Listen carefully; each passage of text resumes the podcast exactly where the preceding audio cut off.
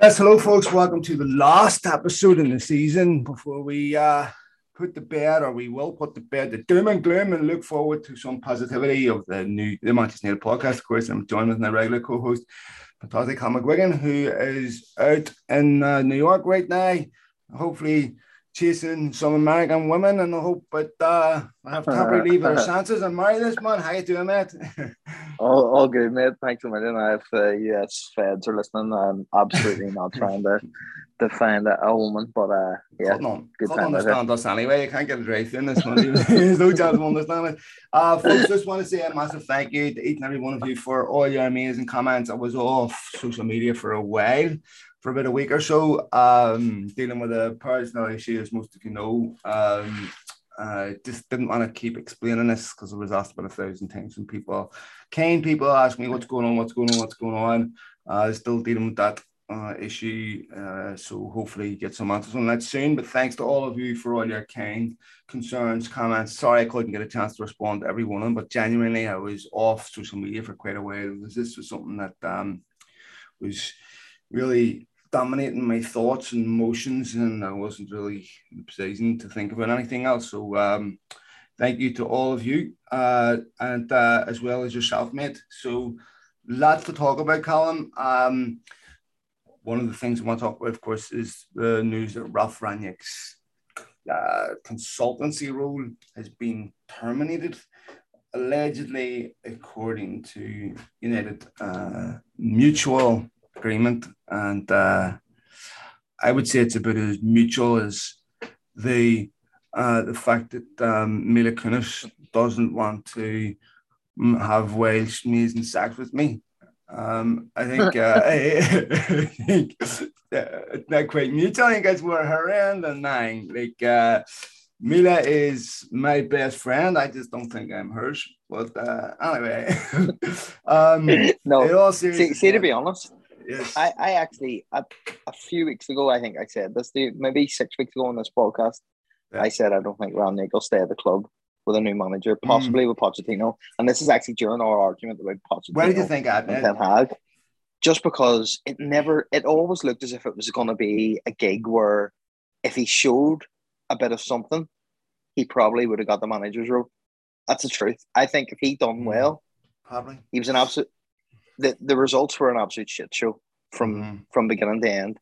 I know you thought he, he kind of changed mm things up. The only good thing he done was really call out the people that he should have called out. Yeah. He done that, which was great, and that actually cost him a job at the club. But see, to be honest, I think it all went downhill from the minute he accepted the Austrian manager's job because the minute you accept the Austrian manager's job, you're telling the club, you're telling the fans, you're telling the players that you're not 100% committed to Manchester United.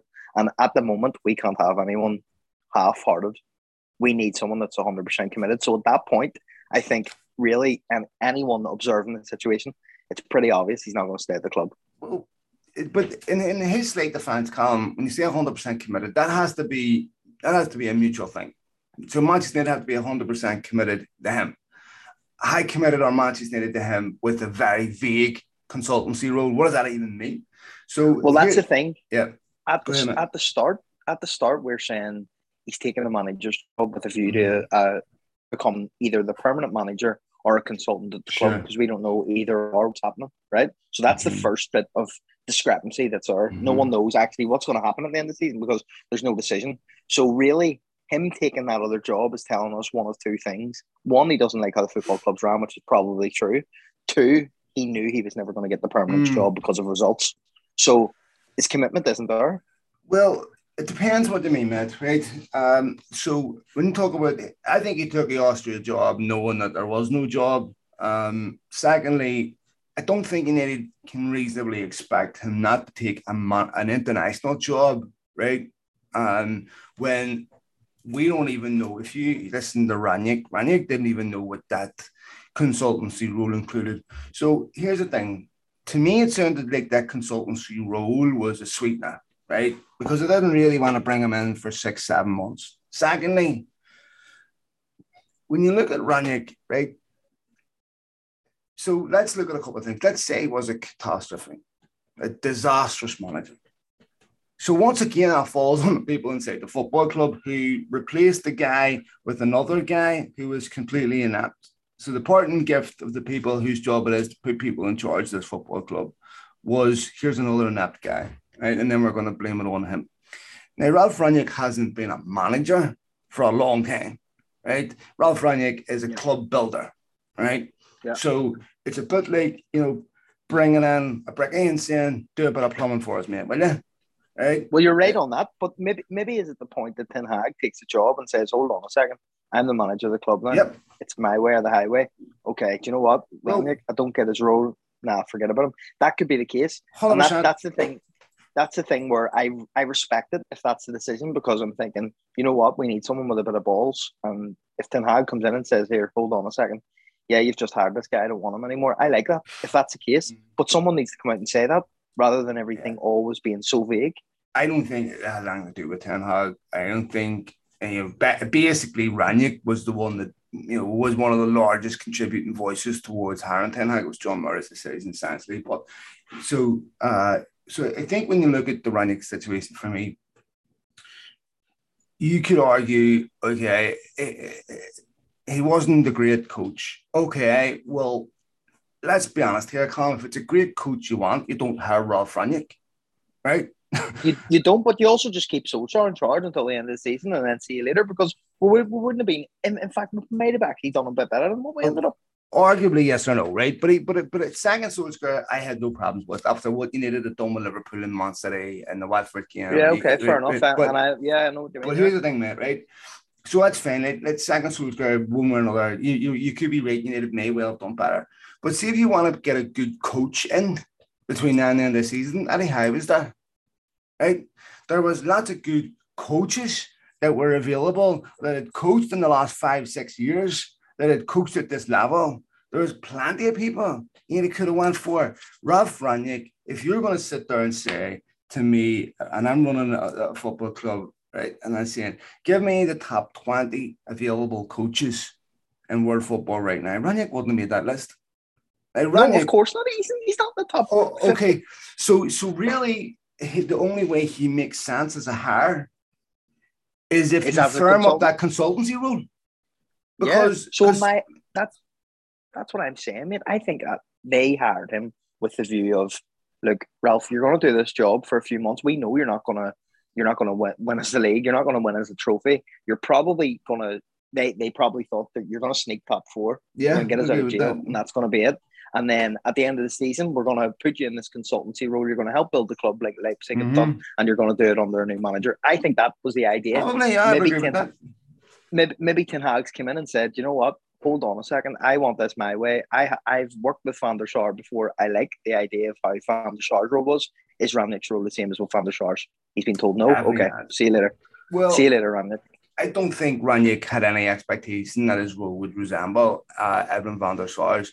And I think like this also comes down to you know, I think that look what's happened here 100% is because of Rangnick's lack of coaching experience in the last seven, eight years, there's enough plausible criticism of Rangnick as a coach that the players can put forward and say, we don't like him because he's not this, this, this, this. Okay, that may be legitimate because it's been so long since Ralph Rangnick's been a top coach. But here's the thing these players dislike everyone. They just like every manager. I yep. long to see a headline that says, you know, the players love their manager you know, the players. And, and when you are so poor, you have no right to come back and say, we want a better manager. I want a better player, right? Come, here's the thing in any business, right? Anything. A boss is only a boss when you one of two things. When you need leadership, okay, or when you're doing something wrong. Otherwise, mm-hmm. you usually don't hear from your boss. If you're doing your job properly, and you're doing your job right, most people don't have a boss. Now, they're same with a coach, right? A coach is there to refine your game. A coach is there to teach you good habits. A coach is there to give you direction, right? But a coach is not there to make you a footballer. A coach is not there to make you a world class footballer. A coach is not that. That's your job, right? You're involved in boxing, right? Adam Booth can't turn Michael Conlan into Pernell Whitaker. If Michael Conlan's coming to training half the time, were you know drunk and you know coming in and half-hearted and you know sort of wanting it this day and blaming on him. You can't do that. So first and foremost, and, I, and we've seen this said by uh, other managers in recent times, and I've seen Rangnick say it. Look, it all starts with you. And that's why whenever you're successful, you don't turn around in contract negotiations and say, you know what, I want 200 grand a week, 100 grand for me and 100 grand for those coaches that made me the best player in the world. No, they'll play those players and those agents, they'll turn around and say, I made myself the best player in the world. Failure, that's your success, that's mine. Right. Well, let's so look, let's look across across the road, right? Let's yeah. look at City for one yeah. second. Let's yeah. think about Liverpool for one second, right? Yeah. Yeah contrast how different our management style has been to how those managers treat their players, right? Now there has to be mm-hmm. some sort of like like you look at after every game, right? Klopp's around all the players, he's hugging each one of them. They all look together. Same with with Guardiola, right? You look at United coming off the pitch over the past what three, two, three years. It's been like every man for themselves. There's no togetherness. So it has to start with the players. And I like I hope with Ten Hag we see we see a bit of like camaraderie in terms of like him certain players need an arm around them. Marcus Rashford is the type of player who's threw his toys out of the pram this last season because he hasn't had an arm around him. That's a fact. He's the type of player needs an arm around him, and I hope Ten Hag obviously his management style. I'm not too sure about how he's gonna it's it's gonna fit in at United, but I think that's the type of management that we need at our club. Like you look at look at the difference of United walking off the pitch, even when we're winning games, right? Even even whenever we're winning games, like so, I go back to the Villarreal when Ronaldo scored in that last minute. The players were all great celebrating together. See afterwards when they're walking off the pitch, there's no real togetherness. It's always like every man for themselves. And I think you just contrasted those two best teams in the league, which is City and Liverpool. There's a camaraderie there, and we're missing that. Yeah, but see, that comes from, first of all, a collective group buying into a collective goal, not oh, an individual yeah. goal, right? So if you want to see 11 players go on the, fit, go on the pitch and 11 players giving absolutely everything for everything other than themselves, that's when you yeah. get that. Because you win as a team, you lose as a team right? But yeah, we United, I see United win as an uh, win as an individuals and lose as individuals, right? And so when I look at some of the theatrics, right, performative stuff, where I'm not a massive fan um, of Klopp doing the whole, you know, yeah, yeah, up to the fans, you know, swinging the fish and all that there. And I think it's very theatrical. I think it's very performative. I, I, I think you know, there's a lot of managers that are quiet, reserved, that are ruthless. You know, Zidane wasn't the yeah. type to be, you know, but Zidane won three European Cup. You know, Mourinho had a very stoic personality. Um, you know, and uh, whereas I remember under Moyes, you know, the fans were crying out for a manager that showed passion on the sideline. I'm sick tired of this, you know, one dimensional guy on the sideline that looks the same no matter what happens. But like you see a lot of managers, you know, see like Luis Enrique, his personality doesn't change no matter what happens. So I'm less concerned with, you know, I even hear this, and and and, and there, when you hear the, these three words together, you don't need to listen to what comes after it. Body language expert, right? There's no such thing.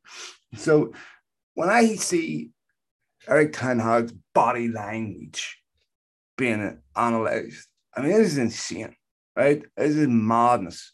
And so I think um, when uh, what we really are asking for as United fans, man, and it's not just the managers from the players, to show you care as much as I do, right? You show it in yeah. a lot of different ways, right?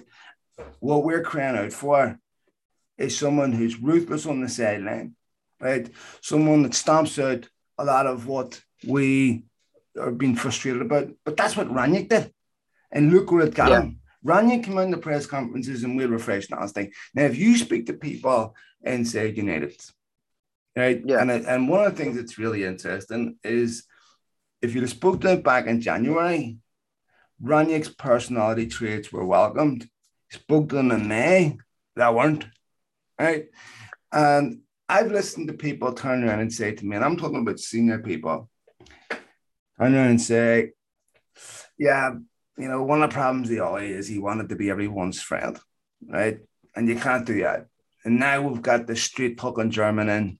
It's putting everyone in their place, and the players were leaking everything else.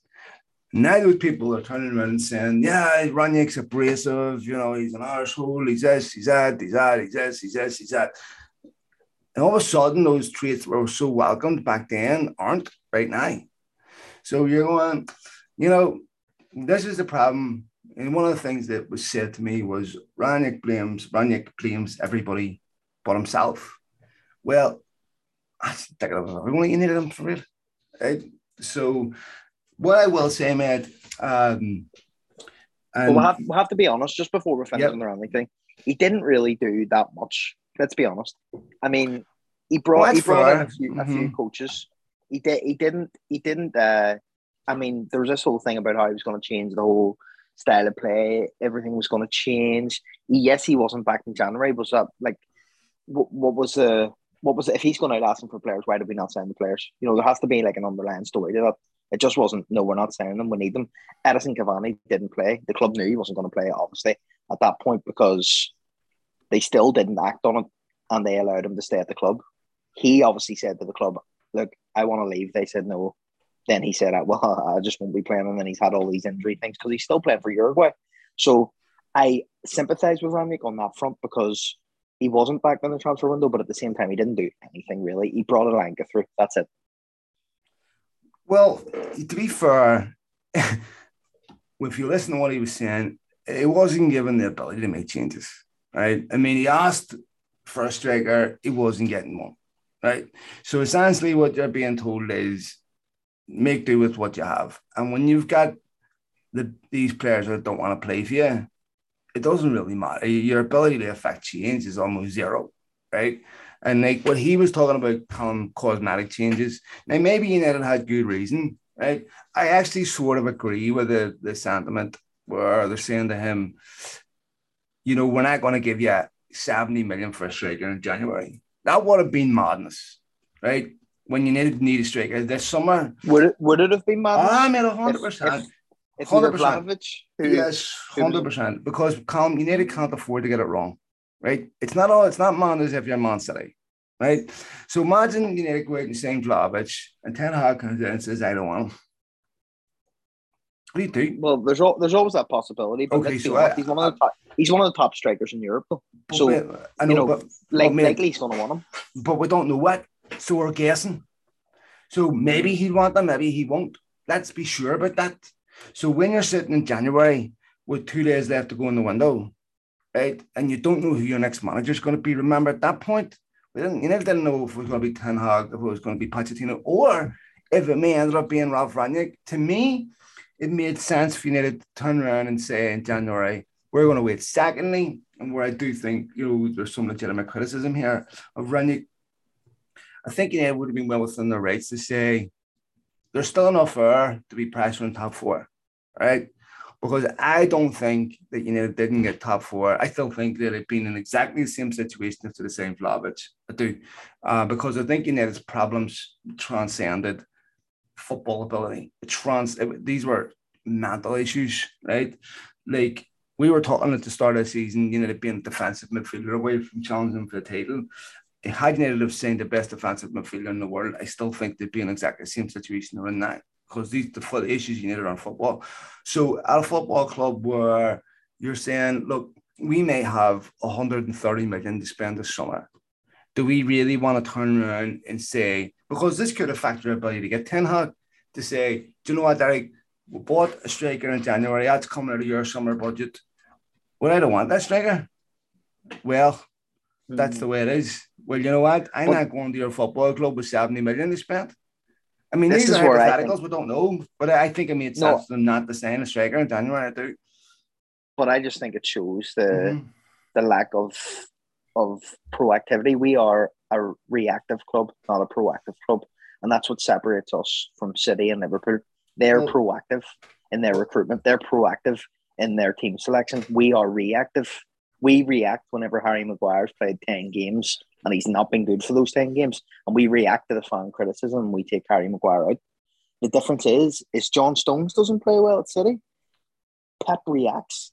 Pep reacts by taking him out of the side and bringing in Laporte. And I, I know you're going to say to me, we haven't got the luxury of having someone as good on the bench. But at the end of the day, that's a game because we're being reactive and not proactive in the transfer market. And that's what it comes down to. United for the past three, four years have been reactive, not proactive. Well, let me ask you this, mate. You're sitting in January, you're saying to yourself, okay, you're going to have about 150 million to spend or thereabouts, right? A significant portion of that is going to go towards a striker. And there's a couple of young kids on the market. Now, Vlahovic hasn't been exceptional, by the way. Juventus, he's been okay. So, yeah. um, a couple of kids, so a couple of young strikers on the market. Possibly in Nkunku, possibly Vlahovic, possibly lots of people we don't know about, right? So, we're going to change completely as a football club. The people that negotiate these deals are going to be gone in a couple of months. The CEO or executive vice chairman, whatever you want to call him, is going to be gone too. Right. So, what you do you want to go out right now and say, you know what, the football club is going to change dramatically over the next six months, but the people that are not going to be here in six months are going to be making are going to spend half of this summer's budget in January for a manager that's not going to be here negotiated by people who's not going to be here, right? For a team, it's going to look very, very different in six months. So maybe Vlahovic fits this team, but not Ten Hag's team. Maybe he wasn't fit Ten Hag's team, fits Pochettino's I just think, that with all those things being considered, it was the right decision not to sign a striker. I would have liked to have seen them sign a striker, maybe someone on loan. You know, no question. I'm not saying they shouldn't have signed anybody, but to turn around and say we're going, should, should spend for you know 70 million on Vlahovic, um, I, I, w- I would say that it probably made more sense to wait. Well, look, I understand what you're saying, but at the end mm-hmm. of the day, it could have been the difference between Champions League football and where we're at now. So that has to be considered. You have well, to understand that. that that's a fair point. All of the, all of these problems are again going back from a proactive reactive is a situation where the board are reacting because of their ineptitude pr- previous. So the board made the wrong decisions, so then they're being affected their okay. future decisions. Do you know what I mean? So, so, so you made wrong decisions in the past. So, so what should you do? So let's say you made a wrong decision in the past. What should you do then in January? So I think January there they should have made at least one signing and it should have been a striker because they knew that we needed that at the time. If they weren't going to sign a striker, then that, that that's fair enough. If they're saying if, if in January we're we're we have no chance of Champions League football, fair enough. I get it. But when you have a chance of Champions League football, now we have to go another season without Champions League football. I think they've made their own decision. They had Champions League football this season, mate. Yeah. Right? Solskjaer, well, hold on, mate, because this is important. Right? So Solskjaer finishes second, right? Champions League football, great. Um, the following season's a disaster, right? So when you're looking at targets for United, and this is one of the reasons why I push back on this Conte thing. You know, you've have Conte in Champions League football. Yes, you could have some macro differences, right? But as a football club, United need to make root and branch changes. And you can get some macro changes, right? You could uh, maybe you could have won an extra four games this season and finish Champions League. But these are not relevant metrics for Manchester United. What needs to change is the football club systemically from top to bottom, right? So that you aren't making minor changes that can have micro effects, so that you are building something for the long term, so that you're not focused on short term goals. You're saying, you know what, yes, we may be able to finish Champions but I'll tell you what's more important here, right? We send a striker that's going to lead this line for the next seven, eight years in the summer. And we do that in conjunction with consultation with the new manager. Because what happens, like I just said, if you're sitting in a situation where, let's say, you bring a striker in the United in January, I think it would have been very, very hard for that striker to uh, to shine. Because United are a hard team to look good in, right? So this is a guy who would have been affected by what's going on inside the dressing room, would have been affected by all the negativity. So Ten Hag has to come in, and United fans have to hope that this player is like by Ten Hag, or we're going to be sitting with a striker for the next three, four years trying to put a square peg in a round hole like we've been trying to do for. You take a look at the teams that need to put in every week. They're mishmash of players from Ferguson, from Moyes. And if you look at some of the criticism that's been levelled at United by previous managers and by even this one, it's that it's that this team is comprised of players across multiple generations where they've never, or multiple eras, where they've never really replaced key players, right? Like Rangnick quite rightly turned around and said, you need a defensive midfielder because Matic is leaving, and you signed Van der Beek, you signed Pellistri and Cavani. Why?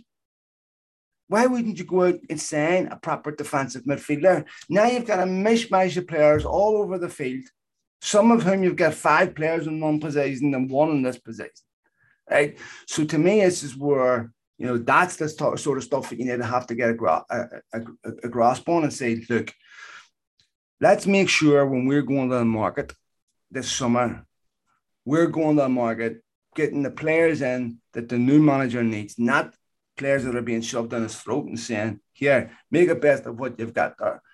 Because if you look at Liverpool, mate, and their recruitment, Liverpool, eh, and that's what you need to try and emulate right? They have, remember that transfer committee and all? No one talks about that anymore. Now there's a laser focus on everything a club wants. And Klopp is getting rid of everyone. Everyone at that football club right now is there because Klopp wants them there. Not because of resale value, not because you know the Liverpool don't want to replace them, not because of anything other than you are wanted by Jurgen Klopp.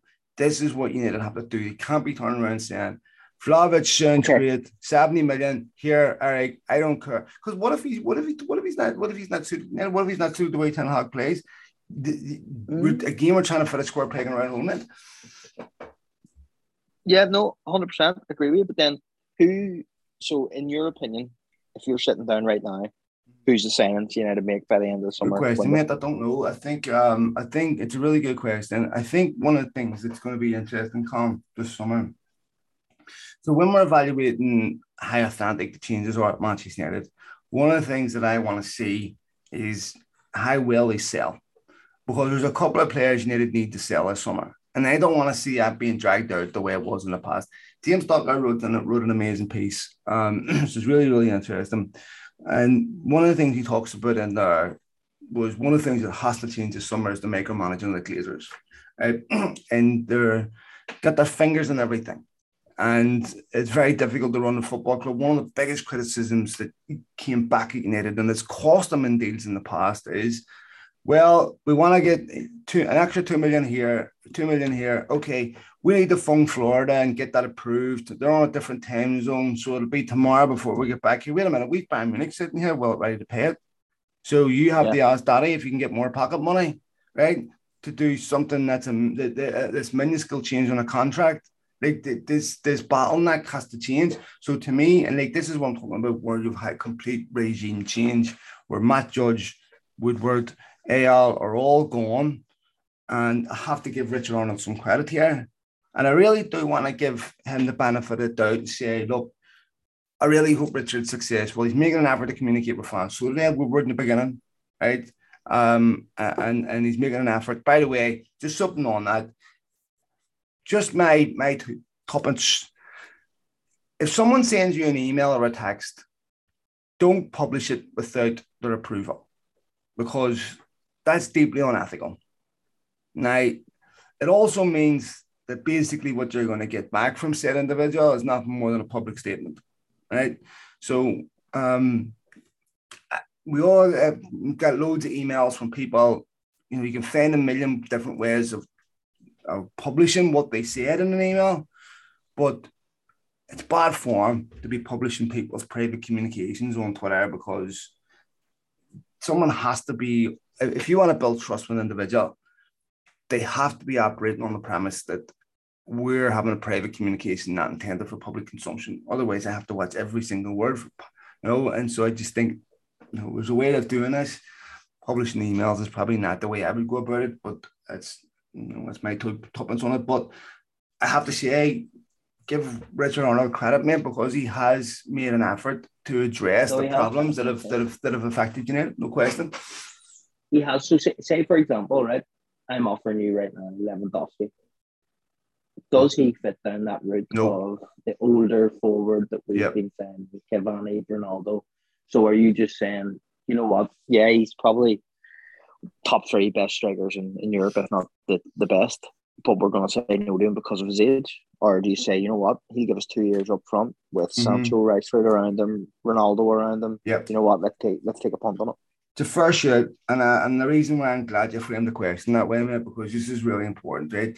Because I hear ridiculous metrics being used um, to justify not going after certain players. Like I hear, we brought this up on the show many times. We're, we're not sending world class players anymore because they didn't work. I mean, if you ever, I mean, it's nonsense, no, yeah, That's the most ridiculous statement Right. Heard.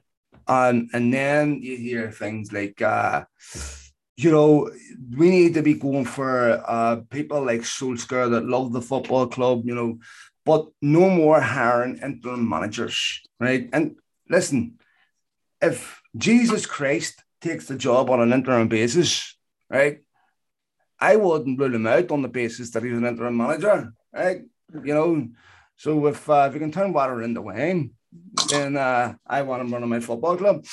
Just saying, like, but uh, but do you know what I mean? These are these are the, the not having an interim manager because the last interim manager didn't work. This is nonsense, right? It's nothing to do with whether a guy's an interim or not. It has to do with the quality of the individual.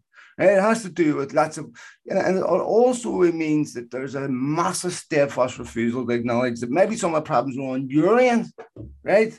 It's always this person or that person or this fault or that fault. No. So when it comes to what you just said there, um, Lewandowski, would I care?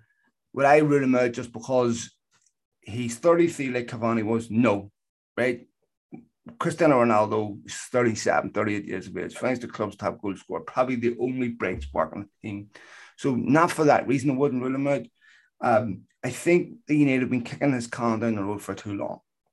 And I also think when you listen to Rangnick say Ronaldo wasn't a pressing monster, right? Yes, I do accept that defending starts from the top back, and that matters.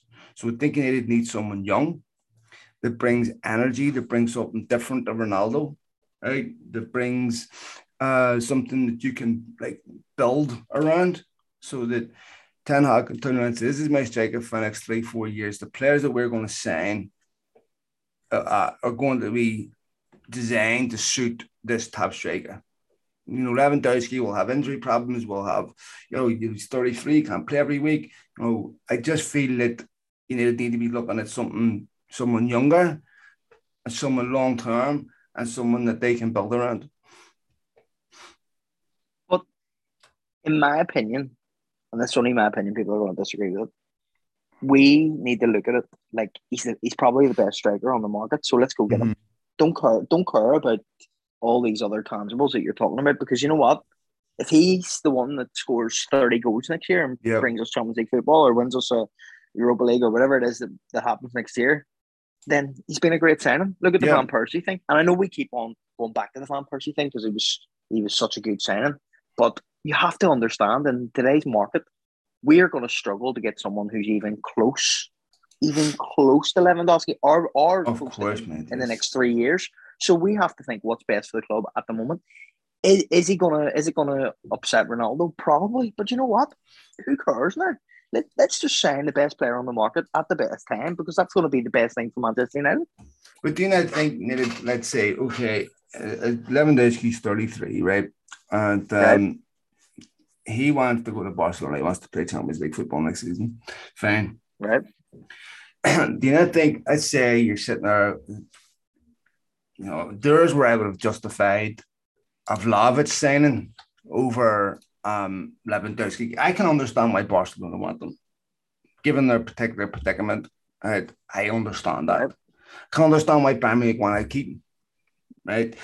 But what I can't understand is, let's say, uh, there's a reason why Man City didn't go after him, right? There's a reason why Liverpool won't go after him. There's a reason why the top teams that United are trying to catch won't go after Lewandowski, right? Because you take a look at City. City have signed Julian Alvarez, and signed Erling Haaland, two young strikers, right? Take a look at Liverpool's forward line. Now they probably they'd say they lose money this summer. Right? They'll not be replacing money with Lewandowski. Right. So what we have to get away from is he can do a job for us. We need more than players that can do a job for us. We need players that you can build around, right? Because Cavani, there's a massive difference between 34 year old Cavani and 35 year old Cavani. And clearly, clearly, clearly, Edinson Cavani was picking his games towards the second half of the season, right? Clearly, he didn't want to be here. Clearly, he wanted to leave in January and didn't get granted his wish, right? Um, which obviously was a factor in the fact that United didn't sign another striker in January. Now, the elephant in the room column here is Mason Greenwood. Now, I totally understand there's investigations going on. You don't want to prejudice investigations, but that doesn't mean you can't mention the name like it's Beetlejuice.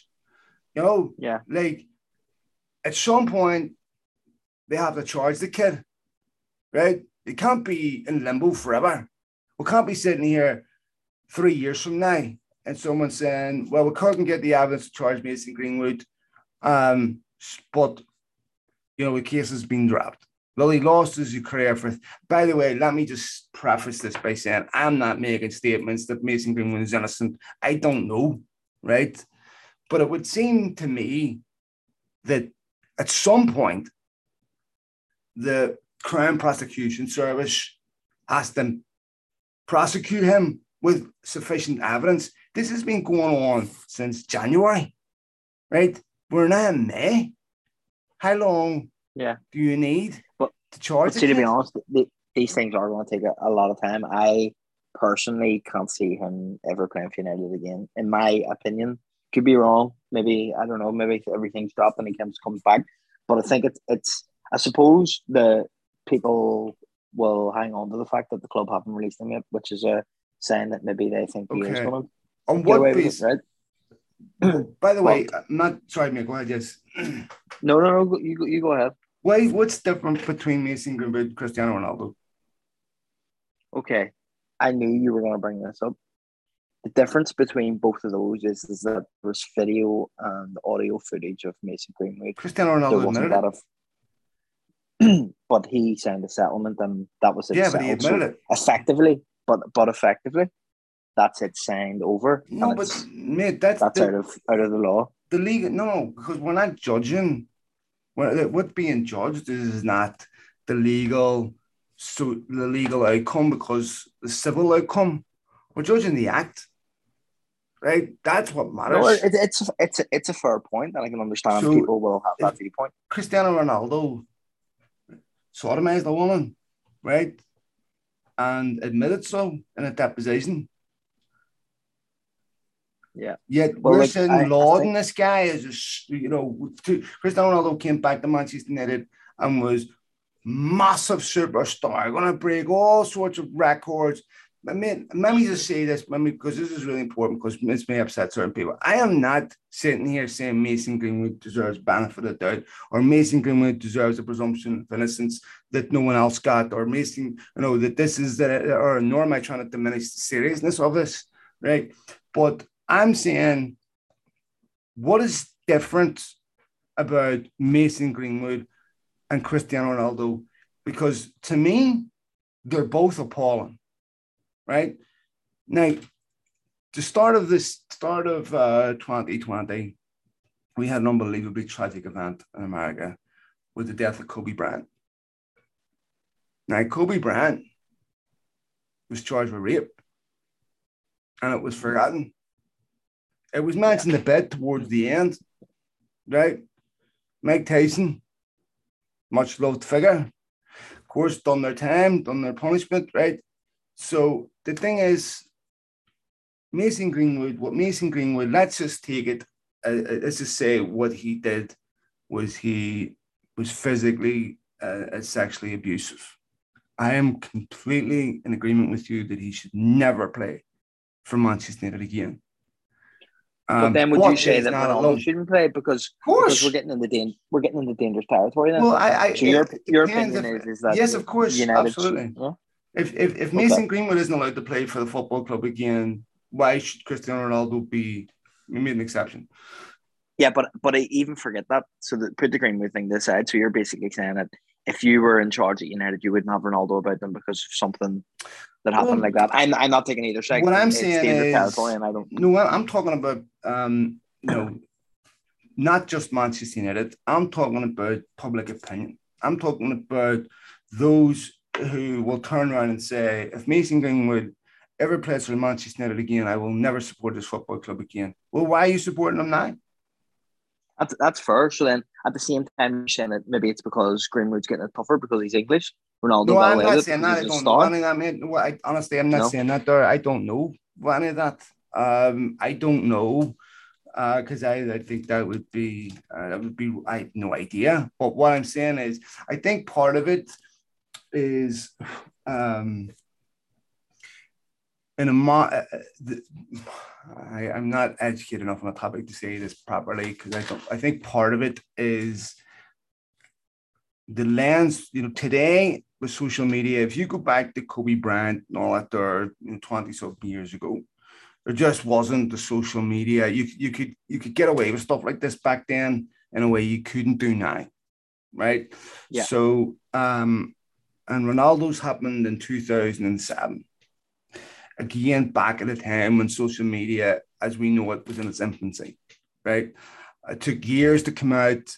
And by that time it came out, Ronaldo was already such an established phenomenon. It was really difficult at that point to put the cat back in the bag.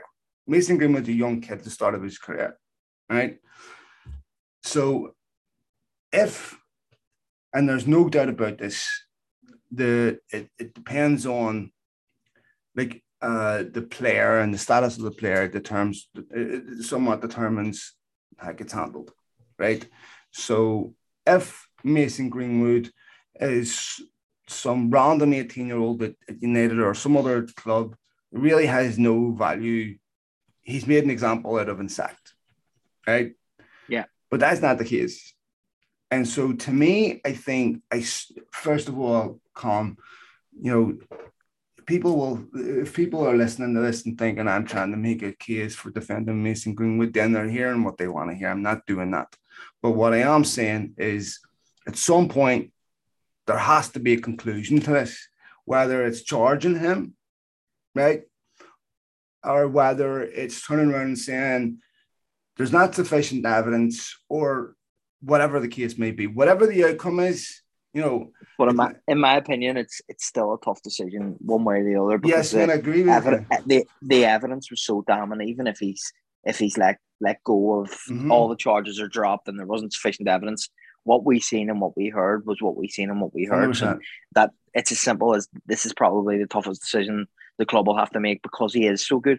It, I actually reverted back to like the NFL, right? It's weird to me how there's players in the NFL like Tyreek Hill who gets done for, you know, assault of um, domestic violence, all these things.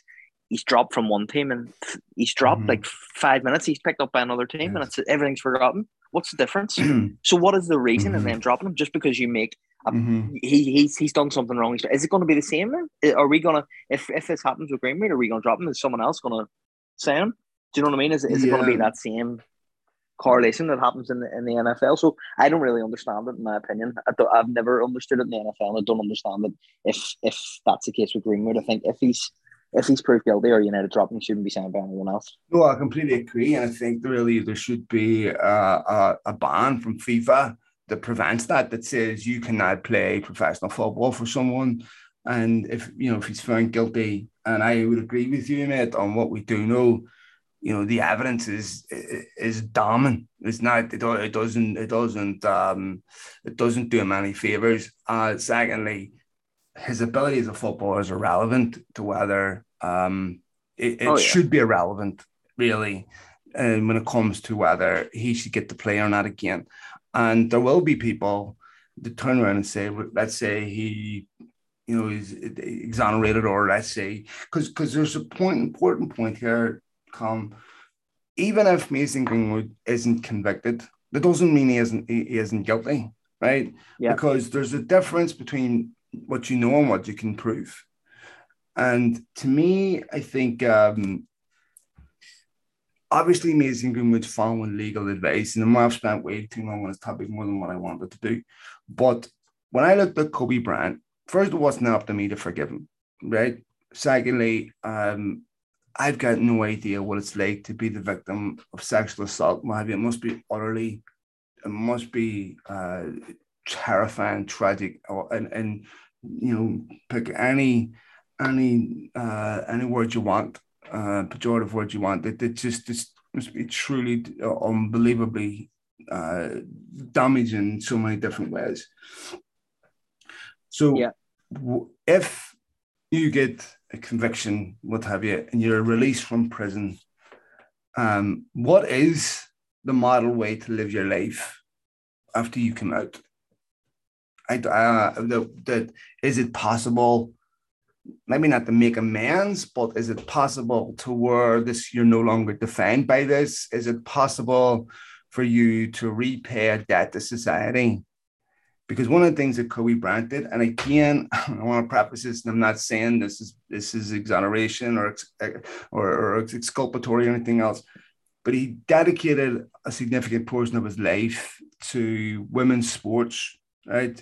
To improving women's sports, to making sure they were given just rewards, to making sure they were given just rewards commercially, and then and giving them up the coverage and everything else, which is what he should do right? Acknowledgement of his mistake. Again, I, I want to be careful with the language I use. Was clear it's bigger than a mistake, but acknowledgement of a serious wrongdoing and an attempt to try to give something back to society um, in an effort to repay something that he owes society and he's in a position to administer. So to me, I think um, you know with Mason Greenwood, I discussed this um, purely uh, from a, from a sporting angle, I have no. I'm, I, I, not suggesting for any any reason or any any not suggesting he should be exonerated or anything else. And uh, so please don't twist my words later and say this is I'm trying to defend him. I think I'm certainly not. I'm just asking questions.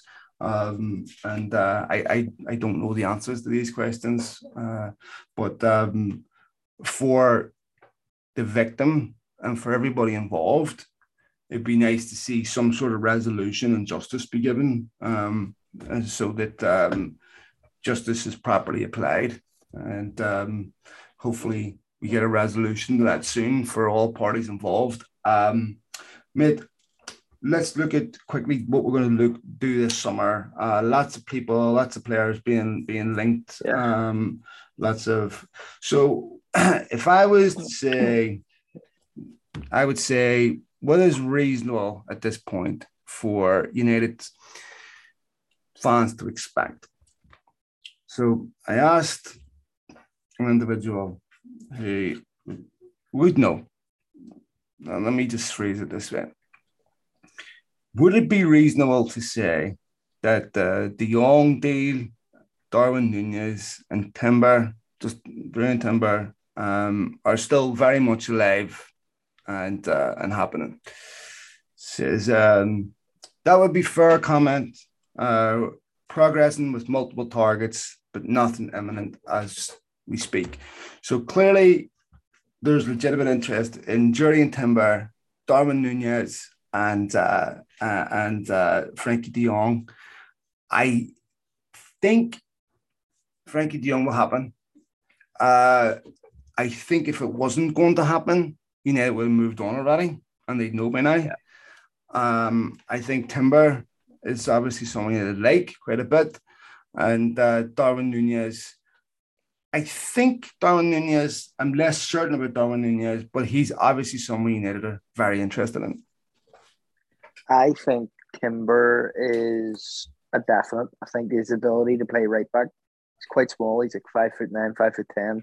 I think his ability to play right back, Hag knows him very well. I think he's a, a definite. I think he will definitely sign for United.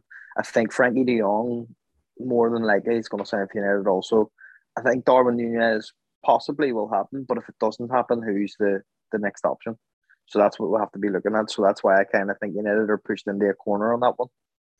Because there there is no other real targets out there other than Darwin Nunez that fits the bill. So I think that one happens as well. To be honest, I actually think we sign another centre half alongside Timber because Timber will probably be used more to right back in my opinion. Yeah, I could see Pau Torres and Timber both being signed with the with obviously Timber then being shifted to right back. I would imagine again guesswork. I'm not saying I know anything, just just guesswork. Yeah, and I think like this is where you know it's going to be really interesting because obviously Pau Torres is someone that like um, I think they would try to use Eric Bailly in swap exchange there. That's yeah, 100%. and or maybe I, even Martial.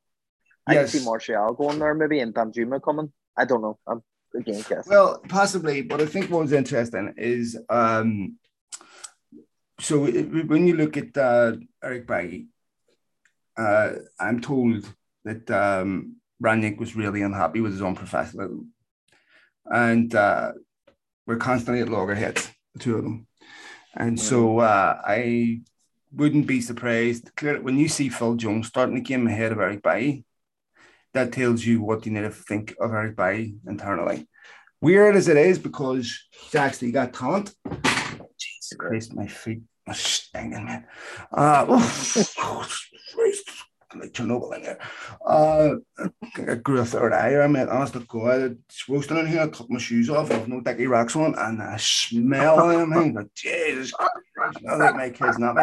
Uh, but uh, anyway, I'm sure I think I was sniffing 99p toys at a pound shop. Um, oh with, my with, God. With here. But uh, seriously, I think I can smell food. but uh, anyway, um, so that's my excuse if I come out with some wibble on this podcast. That's um, but in all seriousness, um, what were we talking about? We were saying that possibly Bailly gets used as bait for Pau Torres because that does fit the bill, to be honest. And I think this is where it's going to be really important, mate. Um, where I was talking earlier, where you get to evaluate United in a way that you haven't before, and that is going to be how they're going to sell players, right? Because United have been really poor at that in the past. You know, so I don't want to see players stretched out the last year their contract. Sell them whenever we need that money to buy. Makes no sense. Yeah. Like Jesse Lingard should have been sold in January. Right? 100%. No excuse for that. Should have been sold. Yeah. Right. Uh, you know, could have done with the money. And whenever I'm hearing Ten Hag's um, transfer budget is is uh, dependent upon players being sold. It makes no sense to me. Like you, we talk about not, not saying Vlahovic in January. Okay, I can sort of understand that, but I can't understand them not selling. And um, maybe they're saying that to to to uh, to Rangnick, well, we're not saying Vlahovic, but we'll leave you Jesse Lingard. That's as good as a new center for the next six months.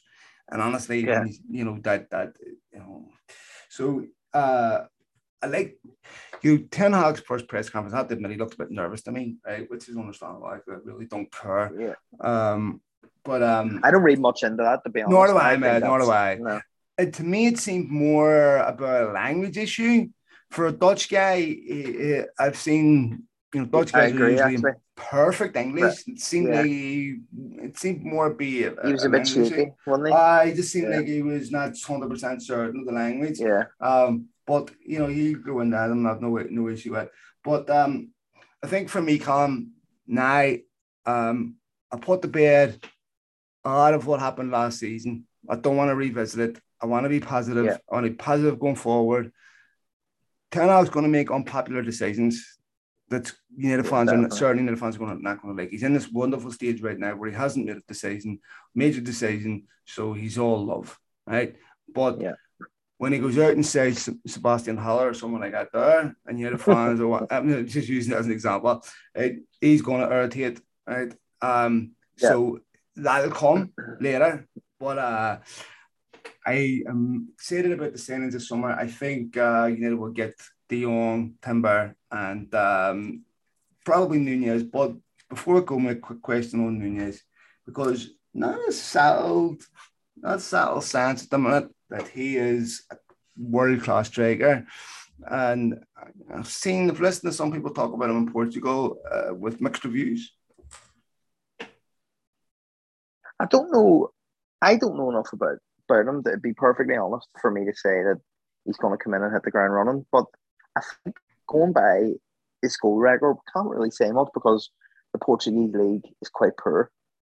Really is, and I know I know you you speak to Zach quite a bit, but and he would probably say that the Portuguese league isn't mm-hmm. isn't for. In my opinion, it is. Um, I think it's not really a great league. You look at someone like Ryan Gauld who went out there and ended up becoming kind of like more more or less a, a superstar out there for Farense after he left uh, Sporting Lisbon. And you remember when he was signed Sporting Lisbon from Dundee United, I think it was. He kind of went out there now. He's in the MLS and he's kind of struggling. Um, in my opinion, I don't really, I don't think it's a great league. So we can't really judge him until he comes to the Premier League. And you know yourself, some of these players, South Americans, they'll hit the ground running or they don't. It's it's one or the other. It's never really halfway there. Um, so hopefully he does hit the ground running. Hopefully he's a good sign. But I'm sure that they're doing the due diligence on him at the moment, and we'll, we'll find out sooner rather than later. But if if we're looking at it, we really missed the we missed the boat on Julian Alvarez, in my opinion. He was the one to sign. I think that when City go out and sign two unbelievable prospects, and you can't even call Haaland a prospect anymore, but Haaland and Alvarez, like that, that's worrying. Yeah. The only thing I would say about Alvarez, mate, is that um, he needed need a striker in January. River didn't want him to go until the summer. So, but I agree with you that um, that's the type of player United should be looking at. Um, yeah. And that's the type of player that I would have liked to see at United. Uh, and, you know, look, City are going to loan him out most likely. So he's probably not going to be in the first team anytime soon. Oh, yeah. yeah. Probably. But nonetheless, if he had came United in January, he'd be sitting with 10, 15 games, 12, 10, 12 games under his belt. 100%, right? yeah. Uh, and probably sitting on five or six goals, let's say, something like that there, right?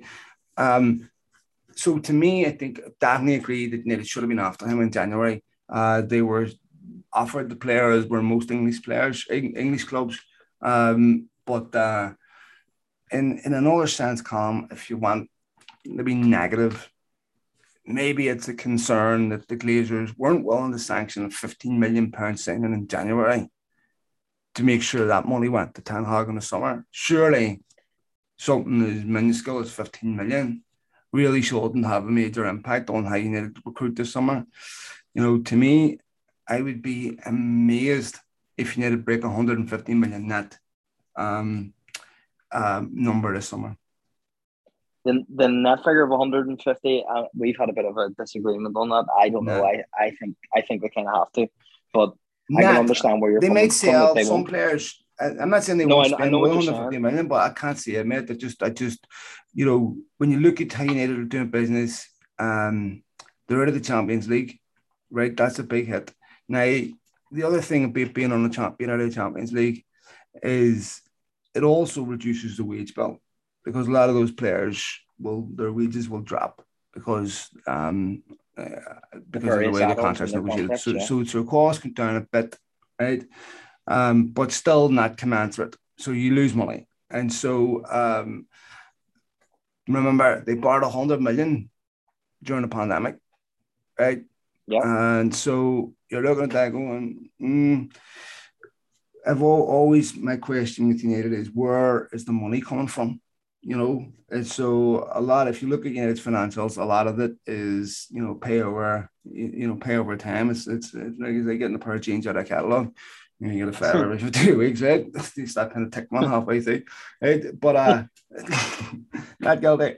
But, uh, um, seriously, you're looking at they're going, but there's the rumor with wages because they'll have some big earners off the books right? And I think uh, if they can effectively sell, which I really hope they do a good job of getting rid of debt, with Phil Jones needs to be moved on, Bailly needs to be moved on, Wan-Bissaka needs to moved on. Between those three, let's say you sell Bailly, Wan-Bissaka, right?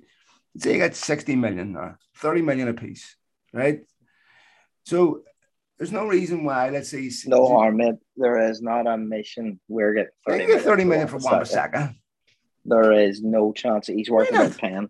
Nah, mate, there's no mate, chance we're getting 30 million. Take, Tell you what, we we get 30 million for him. I'll I'll uh, get a, an investor for this podcast, one million dollars for this podcast. Wait a minute. No chance. We get 30 million rupees. Don't worry about that, dark kid. We get that sorted. you didn't say 30 million. Wow. There, there is not a mission we get 30 million from the sack.